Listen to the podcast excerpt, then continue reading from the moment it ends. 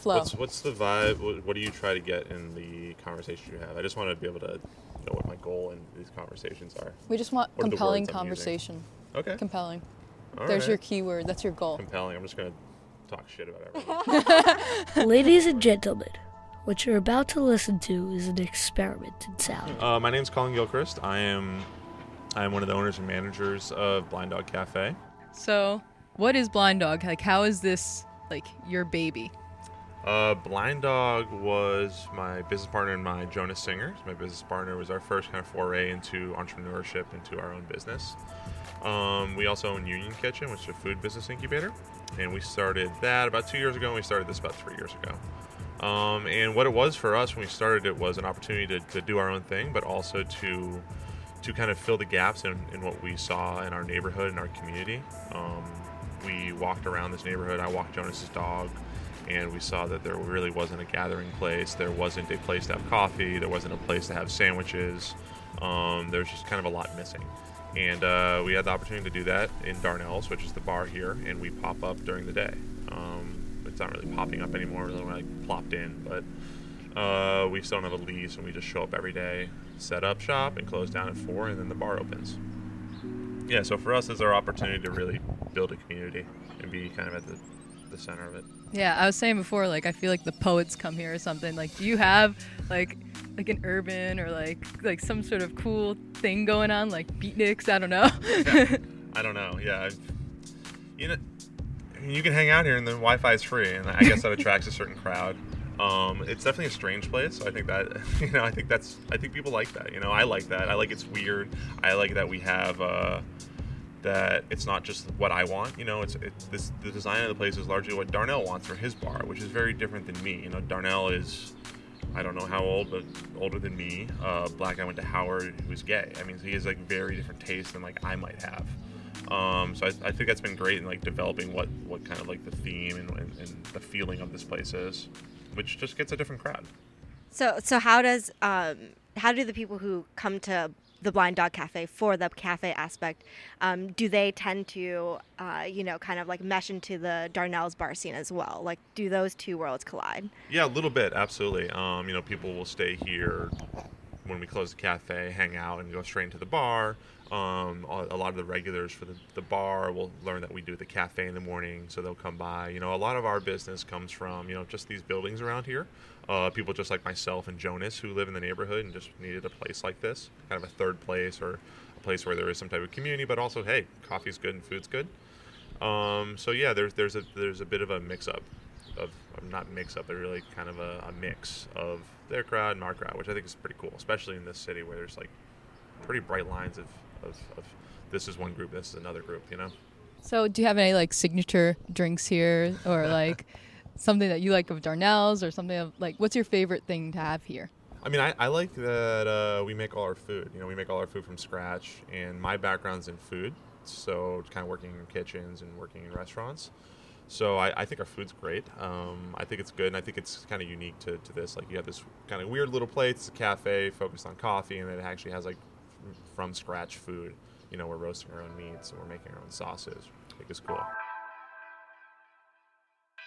Yeah, so our menu's split into a few different sections. We have food and drinks. Within food, we have breakfast sandwiches, which we only do 4 sandwiches, and they're on croissants. We do an egg frittata and the 4 types, and they're all really good. We have pimento cheese. That's a rip of my grandmother's recipe. And we do stewed cremini mushrooms with goat cheese, which is delicious.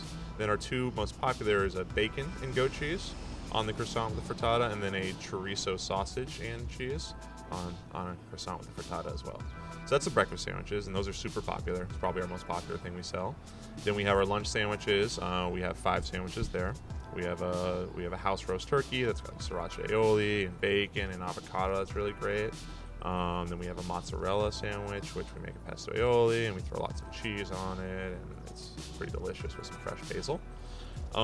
Then we have the chorizo sausage again. We do that for a lunch sandwich. We do that with some goat cheese and tomatoes and some pickled shallots we do. We also have... you want me to run through everything on it? Yeah. All right, cool. Yeah. We also have... We have... This is also a test of memory. Yeah, man. I don't work here enough anymore, too. With chorizo, which I just went through, and then we have a chicken salad, which we make a salsa verde, which is pretty cool and a little bit different. It's green, so I always have to tell people that. But it's really cool. It's tangy and sweet and really bright with all the cilantro in it. So that's the sandwiches there. And then we also do a couple salads as well. We do a cremini mushroom salad with some goat cheese, and we do a mozzarella salad that's similar to like a caprese with lots of greens mixed in. And then we also do a salad with our tuna salad as well. Yeah, so that's largely the food menu. As far as drinks go, we kind of have your regular lineup of a coffee shop in terms of we do all your espresso-based drinks from espresso to macchiato to a cortado, cappuccino, latte. We take a lot of pride in like doing it the right way and pouring it with latte art and focusing on that. And then, of course, we have our drip coffee, which we've tried to do single-origin coffees on that we get from Vigilante Coffee. Who roasts here in D.C. And the idea there is that we can focus on like really good beans and brew that, and we don't do any pour over coffee because we just think it's a hassle. And then we also do some teas as well. We get some really great tea from Rishi, and we make our own sodas, which is I guess unique in a way in that we make syrup and then we blend it in with soda water and people order it. So we make like a blood orange and a passion fruit and vanilla bean. It's cool.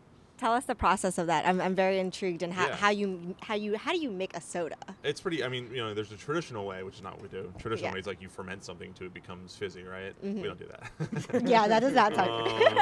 And that's maybe dangerous. But so what we do is we make a syrup. So like the way like you get Coke now, right? It's a syrup, and they mix it with soda water. So we make our own syrups with fruit.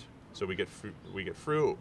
Purees, we blend that in with some sugar and some water and a little citric acid to give it a little more bite, and then we condense that down, and then we take 2 ounces of that, mix it with 10 ounces of soda water and some ice, mix it up, and we've got a fresh soda.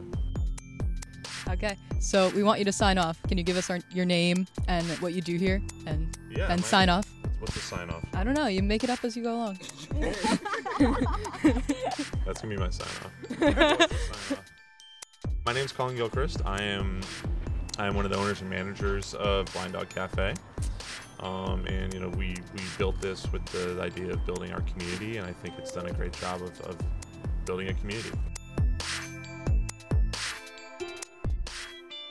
That was interns Kristy Nguyen and Alana Pedalino speaking with Cullen Gilchrist, co-owner of Blind Dog Cafe, located at 944 Florida Avenue Northwest, Washington, D.C.